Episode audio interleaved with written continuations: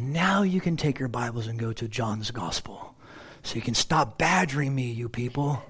Just kidding. Yes, go to the Gospel of John if you're visiting with us.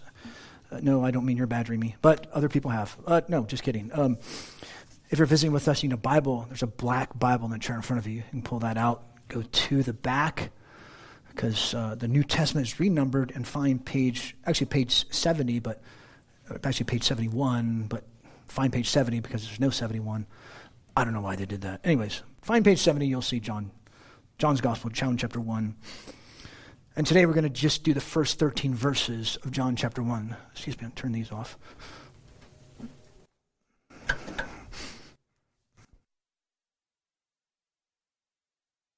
So, John chapter 1, the first 13 verses, I'll read and we'll jump in. Um, and, and so we're starting in John's Gospel, and excuse me, I plan on us being in John's Gospel for about 60 weeks. So that's kind of the plan. I think it's actually 61 to be exact, but that bothers me. There's a one, so I might try and put it down to 60. I'm that person, you know what I mean? Anyways, uh, so about 60 weeks in John's Gospel. Week number one today, chapter 1, verses 1 through 13. I'm going to read. In the beginning was the Word, and the Word was with God, and God was the Word. He was in the beginning with God. All things came into being by him, and apart from him, nothing came into being that came. In him was life, and the life was the light of men. And the light shines in the darkness, and the darkness did not overpower it. A man came, sent from God, whose name was John. He came for a witness, in order that he might bear witness of the light, that in order that all might believe through him. He was not the light, but in order that he might bear witness of the light there was a true light which coming into the world shines upon every man. He was in the world, and the world was made through him, but the world did not know him. To his own he came, and those who were his own did not receive him. But as many as received him, to them he gave the right to become children of God, to those who believe in his name, who were not of blood nor the will of the flesh, nor of the will of man, but were born of God.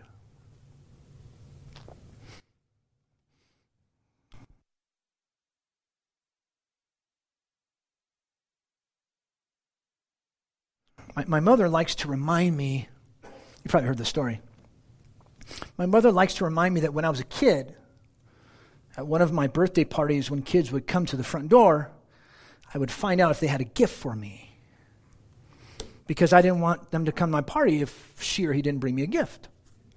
I mean, that's logical, right? Right? Or like I'm teaching my kids when they get a gift, what are you supposed to say? Better be good. just kidding. It's just sarcasm. It's funny. You people are so serious. Relax. It's okay. No, I did that when I was a kid. Probably not a good way to invite people to come to your party. but think about this. What if someone famous invited you to come to their house? Who would you want? Who would, excuse me, who would you want to invite you to come? And, and think about anybody, dead or alive. I, I wrote couple down, few. How about Abraham Lincoln? Winston Churchill uh, for all you young people, Dwayne Johnson. Mm. Maybe some famous athlete, uh, famous theologian, John Calvin, a famous leader. That's what entails this gospel. It's an invitation, actually, from Jesus to come through John the Apostle. And as we're embarking on this journey for the next 60 weeks in John's gospel, you'll hear me say this over 60 times. It'll be at least 60 times, if not double that. What is John's gospel all about? What's the main theme? It's this come, receive Jesus. or come believe in Jesus, or come know Jesus, or come trust Jesus. This is what John's trying to get across to his readers. Come, trust Jesus. Come, know Jesus. Come, receive Jesus. Believe in Jesus. Come. He's inviting you, come. So if you miss anything, don't miss that. And notice how I clump these together, these verbs. Trust is not up there, you could put trust. To receive Jesus is to believe in Jesus. To believe in Jesus is to know Jesus, who he is, who the Father is, and all that he's done. That's what it means. So we come into John's gospel, this is what he's going to try to convey, he's going to try and communicate. This is what it means to receive Jesus. You believe him, which means you know him. All that he is, all that he's done. And as I said just a few moments ago, it's written by the Apostle John. We won't doubt that. Some want to doubt that. I, I think that's ridiculous. It's the Apostle John. John the Apostle wrote this, hands down. But understand that this gospel, it's a gospel of theology. It's, it's different from, the, from Matthew, Mark, and Luke. It's a gospel of theology, but not just of theology, but of a witness. It's true, genuine history from a historical viewpoint of a witness. It's not what the Germans call Geschichte. If you look up the term Geschichte in Google Translate, it means story. But how the theological liberalism, how they define this term Geschichte in, in theological liberalism, Geschichte is embellished story. Now, this is not an embellished story. This is not an embellishment at all. This is true, genuine history. This is a true, genuine historical account. And that's why you, you understand it's not just theology, but it's a, from an eyewitness. John, the apostle. Probably the youngest guy that was of the apostles when Jesus was alive. And you'll see also John's aim, his aim is evangelistic. Specifically, this is to Jews and Jewish proselytes. Uh, some disagree, and that's okay. They can be wrong. That's a joke. But no, really. I agree with Don Carson. Don Carson's commentary, uh, I highly recommend. It's one of the best.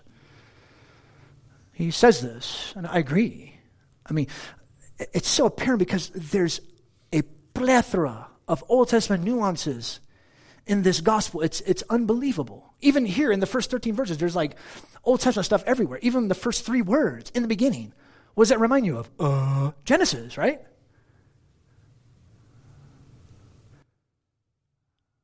And yet, as you as we embark on this journey, you'll see that this is going to be good, not just for Jews and Jewish proselytes, but good for us as Christians. Because the invitation is still to you, Christian, to come and know Jesus. You'll see why I say that in just a moment. So come, and there's, there's three questions surrounding this invitation in John's gospel. Come, and the first reason why, because of who he is. Who is Jesus? He's the Messiah the Son of God, light, life, is going to unfold for us. It is why a reader should become a Jesus follower. And John will unfold, unfold for us many characteristics of Jesus uh, the ultimate revealer, the self expression of the Father, the ultimate self disclosure of the Father. I mentioned earlier light, life, God in the flesh, blah, blah, blah, all these different identities and titles of Jesus. Uh, you'll see it a lot in the I am statements in John's gospel. There's seven of them. I am the bread of life. I am the way, the truth, and the life. So if you know Jesus too, if you know this Jesus, you'll also know the Father. Because he's the ultimate self disclosure of the Father. This is why, come, why? Because of who Jesus is. But also surrounding this, this invitation to come receive Jesus because of who he is, is the second question how? How? How do you come? By believing, by receiving, by trusting. This is the only way one can become a Jesus follower. When a person believes, she or he takes in everything about Jesus. And it's so drastic, it's so mind blowing, it's so awesome and amazing that Jesus calls it a new birth, which results in that belief. And then when there's belief, you're given eternal life. How, excuse me, why, how, what is it about this? What is it? What eternal life is knowing God and Jesus Christ whom he has sent. We think of eternal life as a place. Heaven is a wonderful place, filled with glory and grace. I want to see my Savior's face. Heaven is a wonderful place. You got to go there.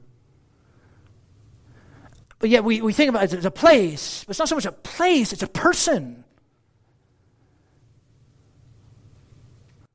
Knowing Jesus points not just to knowledge, but, but also to volition, your will.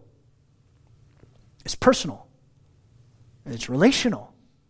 It's not just up here, it's not just up here. And it's being built up as a Jesus follower in faith and understanding what it means to follow Christ. So as we go through this gospel, you'll grow in your knowledge. You'll grow in your love for your Savior. Because remember, what's eternal life? It's to know God and Jesus Christ whom He has sent. Come, know Jesus. You see what I mean? See, there, there's, a, there's a method to my madness in this way.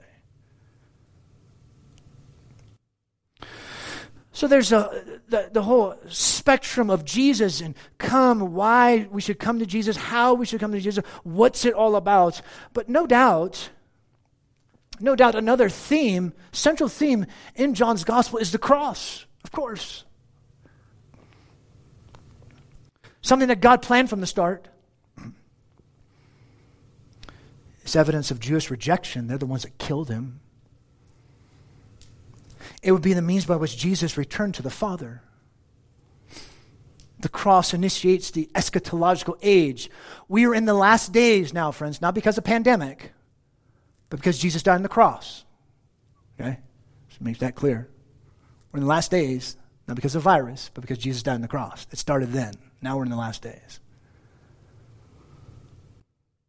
And it would be the way of the cross by which God would glorify himself, by which he would glorify his son. You'll see that in John's gospel. But something else about the cross.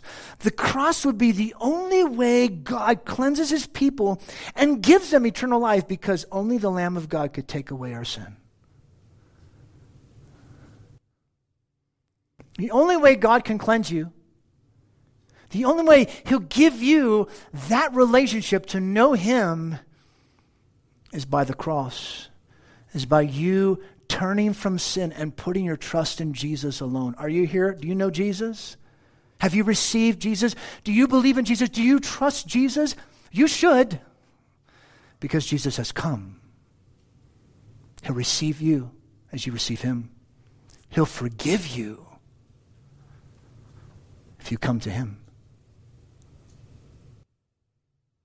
So this is what kind of two main things, main themes you see in John's gospel who Jesus is, the, the, the why, the how, the what, and also the cross. And so as we embark on this journey over this next 60 weeks in John's gospel, we want to ask ourselves the right question. The question is not, how does this relate to me? No. It's this How does your life fit in with who Jesus is and what he's done? John will teach you who Jesus is and why it should matter to you. It's not about you per se. It's about all that Jesus is and who he is in redemptive history. And if you'll receive him, that's what this is about. See, we come to the Bible, we, we say, well, how does it relate to me? I mean, it's all about me. No. How does your life fit in with what God's doing? That's a different way to see it, isn't it? So I told you about these seven I am statements. I told you about uh, what, how Jesus is going to unfold this about himself. You're also going to notice in John's gospel seven signs. What's a sign? Signs point to something. Uh, uh, danger, road work ahead. You know, everything's down to one lane. You got a flag person, you know, please don't run me over type thing. A sign, you'll see these signs, they point to who Jesus is, that he truly came from God. And John loves to use these dualisms. You actually see it just here in just what the fourth verse. Dualisms, uh, life, death, from above, from below, light, dark, truth, lie, Sight blindness. John loves to do this. But what I want to do is uh, show you how this main theme of come receive Jesus, come believe in Jesus, come know, come trust Jesus, how you see that unfold within the gospel. We're actually going to start to the back of the gospel, look at one, two, three different verses, and come, make our way back to chapter one. And I'll put the verses up here for you, key verses. Go to chapter 20 in John's gospel. John tells you why he's written this. John 20, 30 and 31.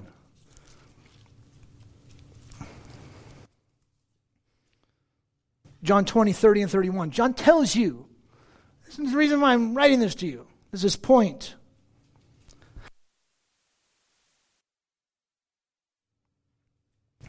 John 20, 30, many other signs, therefore, Jesus also performed in the presence of the disciples which are not written in this book. Notice 31. But these have been written that you may believe that Jesus is the Christ, the Son of God, and that believing you may have life in his name. Notice the theme. These have been written that you may believe, that receive Jesus is the Christ, who he is, the Son of God, and believe you may have life in his name. That's the what. See? The why, the how, the what. See that there? Go to chapter 17 a couple pages back. Look at 17, verse 3. So, what is this life? What is this eternal life? How you describe it, how you define it. 17, verse 3. Jesus speaking. And this is eternal life, that they may know you, the only true God, and Jesus Christ, whom you have sent. So, what is eternal life? It's knowing God and Jesus. It's relational, it's personal, it's intimate. It's not just knowing facts, it's responding from the heart, it's volition. See? And then, of course, you have up there 1 verse 12 at 13, which we read just a few moments ago. But as many as receive him, to them he gave the right to become children of God to those who believe in his name. You receive, you believe, you know, you trust Jesus. That's the theme.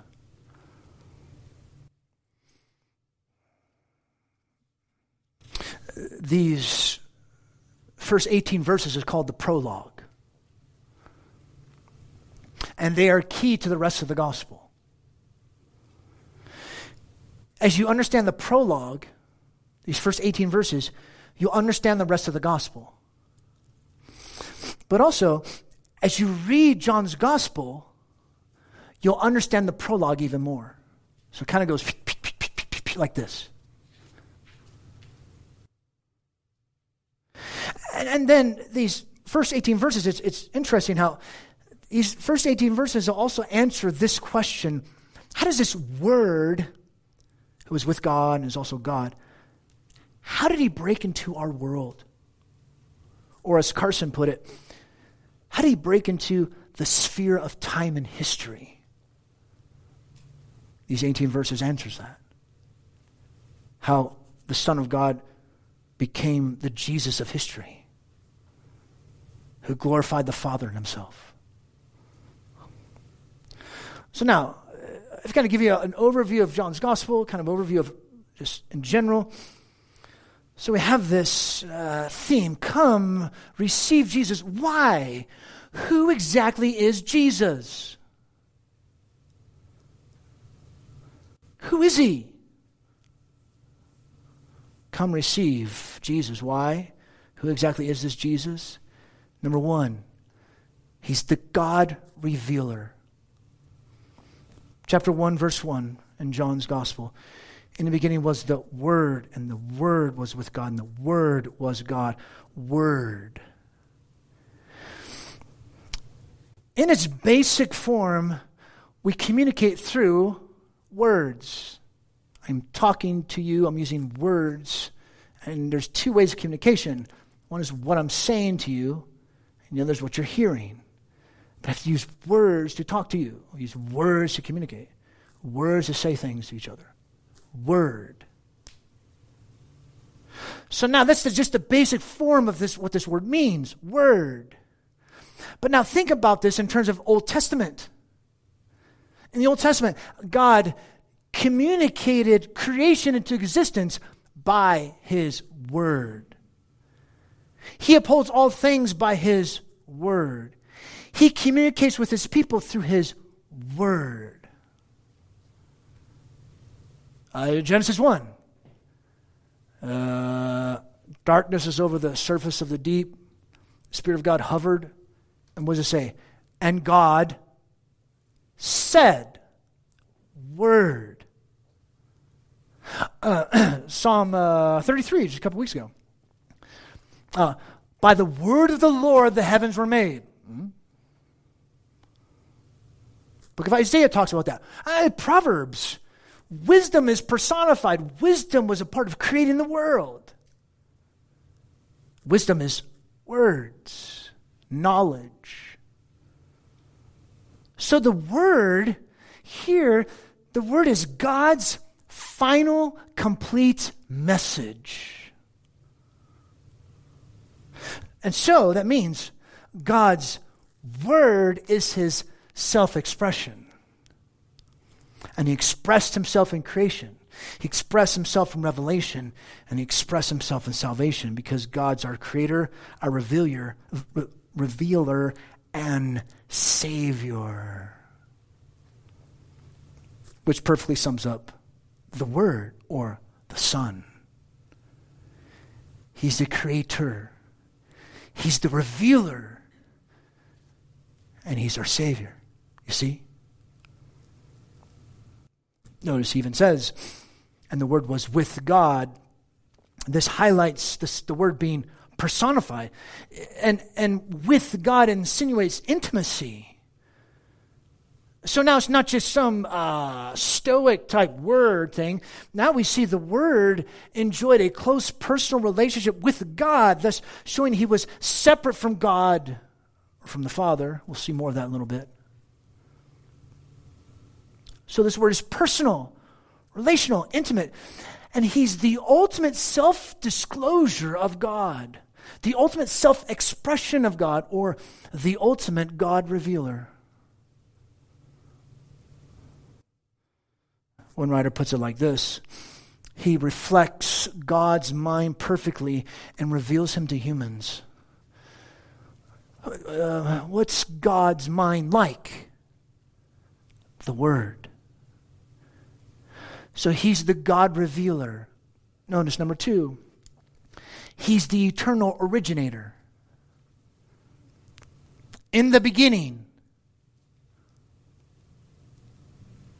Reminds of Genesis chapter 1, verse 1. In the beginning, God created the heavens and the earth. In the beginning was the Word. He already was in existence before anything was. He was not created. That's why he's called the eternal Word, the eternal originator of everything. Notice, says, in the beginning was the Word, and the Word was with God. And yet he says, and God was the Word. So here you see, he was separate from God, but is also God. So we have two distinct persons who both are, in essence, in their nature, God. One writer puts it like this quote, The Word was with God, God's eternal fellow. The Word was God, God's own self. End quote. Here you see the beginnings of the great doctrine of the Trinity. And for all you geeks out there, this is for you. This is not translated as a God. It's argued by Jehovah Witnesses because God here, God was the word, has no article. It's called being anarthrous. And yet there's other nouns that are anarthrous, but they're not meant to be translated like a. So the idea is a distinction, but also a oneness. But understand this too you know, I told you the first 18 verses are key to the rest of the gospel, right? Verse 1 is key to, to everything else. Uh, understand this Jesus' words and deeds are God's words and deeds. God's words and deeds are Jesus' words and deeds. They're run the same. John's trying to get you to understand this. This is why you should receive Jesus because of who he is. The God revealer, the eternal originator of everything. Actually, we'll go into that in just a moment. He's the creator. He says in verse 2, He was in the beginning with God. He repeats what he said in verse 1. He was in the beginning. Distinct, separate, and yet God the God revealer, the eternal originator. Notice the third one, as we've been talking about this already, he's the universe creator. All things came into being by him, and apart from him, nothing came that came. The Word is the agent through whom God made the universe. That is everything that exists. The Word created everything. So God spoke, Jesus did it in the power of the Spirit. You see all three. And John is trying to oh, help you to see that. And then he puts it in a negative. Apart from nothing came into being that came into being. Just to be clear, you guys understand what I'm saying here. He was not created. He always has been. He created everything the God revealer, eternal originator, the universe creator, and then number four, he's the life light giver. Look at verse four. In him was life, and the life was the light of men. Now, what's John talking about here? I don't think he's talking about salvation.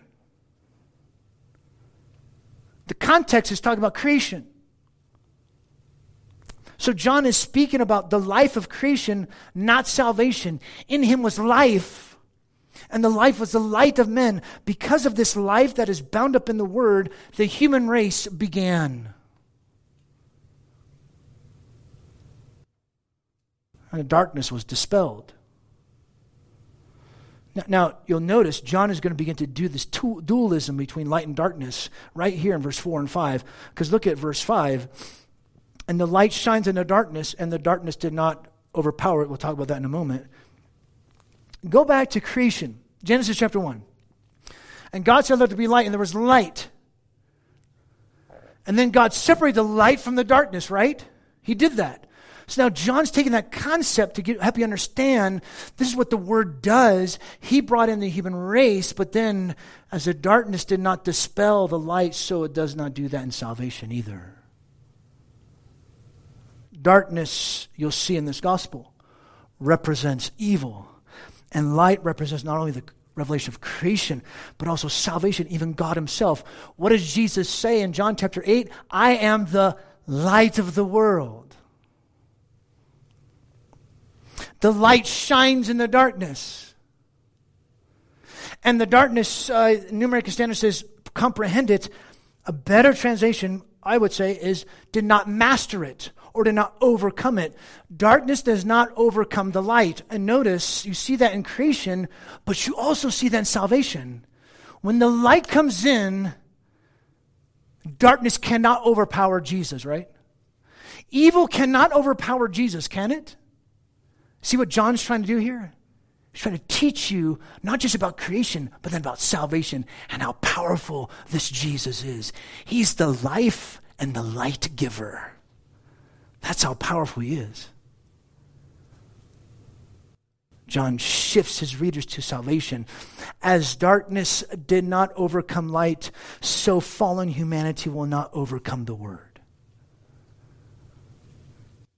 Fallen humanity cannot overcome this word who is light, who is life. You, you can't overcome Jesus. You can't overpower him. That's why you should receive him. So, what, what did I say? God revealer, eternal originator, uh, universe creator, uh, light, life giver. Here's a fifth one the human illuminator. Look at verse 9.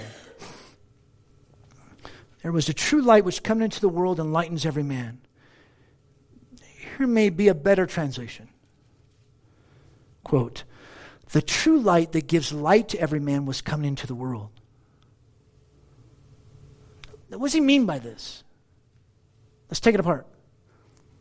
True, and that the word is real, true, genuine. Remember, he's the ultimate self disclosure of God. And when he says world here, we have to understand John has at least, at least five different meanings of the word world. Five. Uh, it can mean the universe. It can mean humans in general. It can mean just the general public, like a lot of people. It can mean sinful, rebellious humanity. It can mean the realm of evil, the world system. What does he mean by the word world? Context drives the meaning. And it seems here in verse 9, it means the created order that is humans who are in rebellion against their Maker. So the true light that gives light to every man, he was coming into the world. What does coming into the world means? Light came into the world, that's the incarnation. He comes into the world, he takes on flesh. We'll talk about that in verse 14. The light came into the world enlightens. He enlightens every man. What does enlighten mean? What does that mean when he says enlighten? Enlighten makes visible, bring to light. You know, you're there in the dark, you got to go to the bathroom, and you don't want to step on a Lego. Mm, my kids, no Legos on the floor. Those hurt when you step on them. You just want to scream bloody murder. Oh my. So you turn on the light so you don't step on a Lego or a cockroach. Ooh. So it makes visible. Uh, it, it brings to light. Okay, so now the light came into the world and he illuminates every person and divides the human race. That's what he means. When he says enlightens every man, he means makes visible he brings to light every person. In other words, every person is put in a position where you have to make a choice. He divides the human race. Those who hate the light reject him, or it, the light. Others receive the light. That's what John's saying. So, He's the human illuminator. Jesus came into the world and makes visible the truth of people's hearts. That's why when you read the Word, it will make known your heart. It will reveal and illuminate who you really are. And that's what Jesus does. He will open up your life and open up your heart and illuminate who you really are. You, you can't hide from Jesus.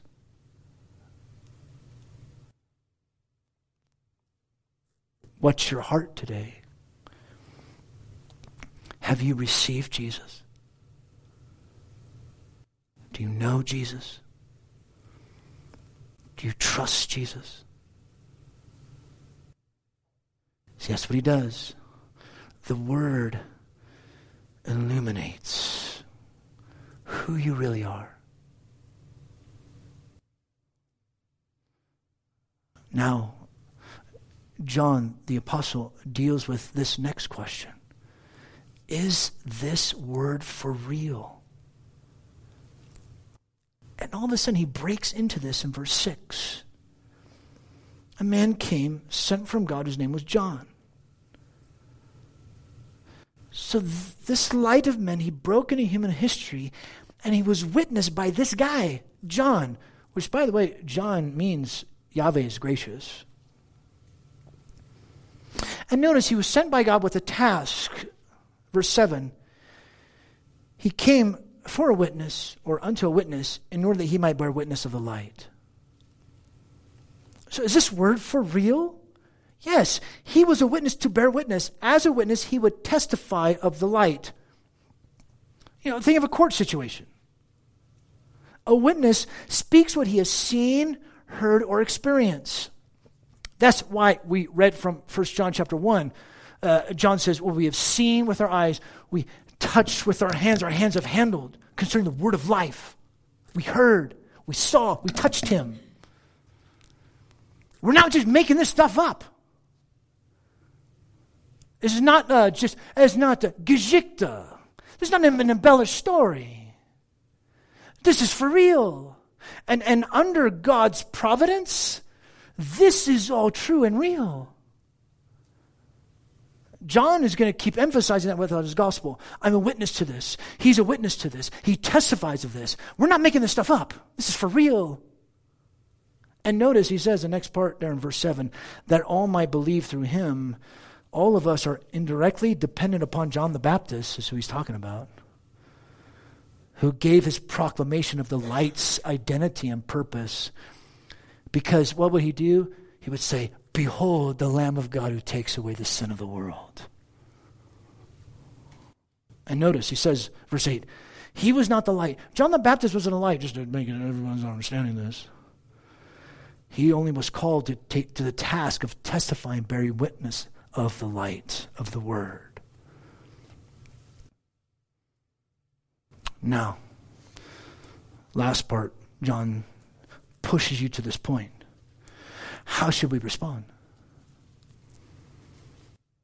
Verses 10 through 13. And, and, and as he says, asks this question, how should we respond to him? Notice what John does. He tells us two ways not to respond, and then one way to respond. Notice the two ways not to respond. The world did not know, and his own did not receive. You see that? Look at verse 10. He was in the world, in his special coming, the incarnation. The world was made through him. And we're talking about sinful, rebellious humanity. He made this world. It was made by the Word. But the world did not know him. That word know is the same word that's used in John chapter 17, verse 3, that you might know you, the only true God, in Jesus Christ, whom you sent. Same word. The world did not know. He lived among them, the ones he created, but they did not know, perceive, understand, personally have intimate knowledge of him. They did not know their creator. Don't respond that way. Even worse, verse 11. To his own he came. He's talking about the Jewish nation from whom comes salvation. To his own he came, and those who were his own did not receive him. Notice the verbs know there in verse 10, receive in verse 11, which is nothing new. Israel was rebellious in the Old Testament, weren't they? And this was actually prophesied because his own would reject him and then crucify him. John's saying, don't respond this way. John's saying, don't respond this way. Notice those who receive the word. This is how we should respond. Receive him, receive the word, receive the light, receive Jesus. Verse 12, but as many as received him, to them he gave the right to become children of God, to those who believe in his name. There will be those who receive him, those who embrace him, those who believe in him, because God always has a remnant. Receiving him is believing in his name, and his name, which means the character of a person, which denotes allegiance, trust, confession. When you receive Jesus, you're embracing Jesus. When you embrace Jesus, you're believing Jesus. When you believe in Jesus, you trust Jesus, you know Jesus. Respond that way. Knowing Jesus involves more than just mere knowledge. It points to volition. The will of the person is affected. A person willingly comes to Jesus to embrace him, to receive him, to believe in him. And notice when you respond that way, when you believe in him, what does John say? To them he gave the right to become children of God. A gift of God's sovereign grace granted to you that these will enjoy the privilege of becoming God's children, the covenant people of God.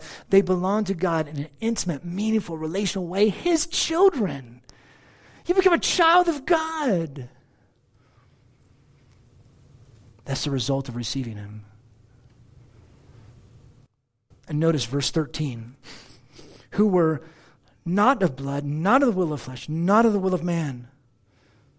He's talking about this birth it doesn't happen by means of a descent or race, especially if you're Jewish.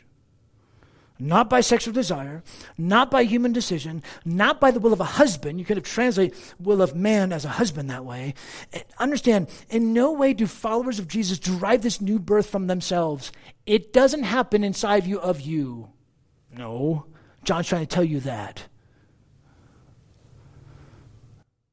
He says, end of verse 13, but have been born of God immediately introducing this new birth, which is an act of God in the heart of the individual. The only reason why a person would receive, believe, know Jesus is because a new birth took place in their heart.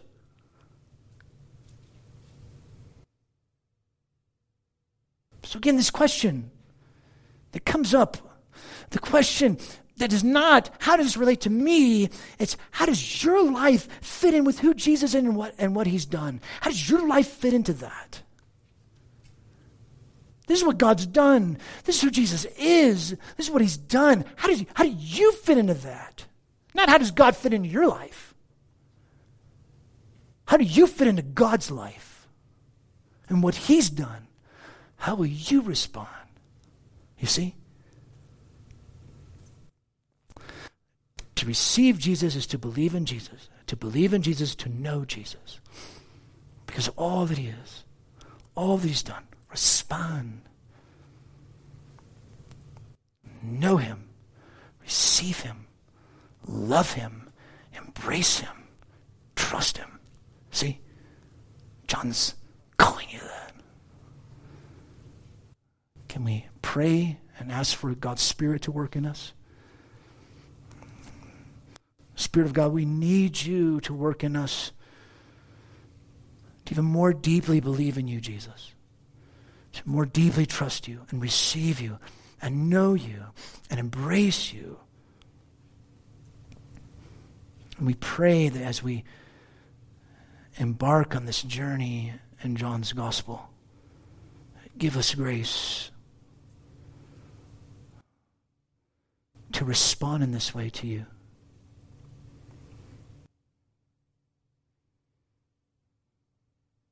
I want to encourage you, if you would, please just take a minute or so. We have this moment of silence for you to fill your mind with truth. Fill your mind with who Jesus is. And maybe ask, pray, Jesus, help me to keep receiving you. Help me to know you more, receive you more, trust you more. Take these few moments that we have between you and the Lord to fill your mind with His truth, to let your mind dwell on these things. Would you take these few moments, please, and do that?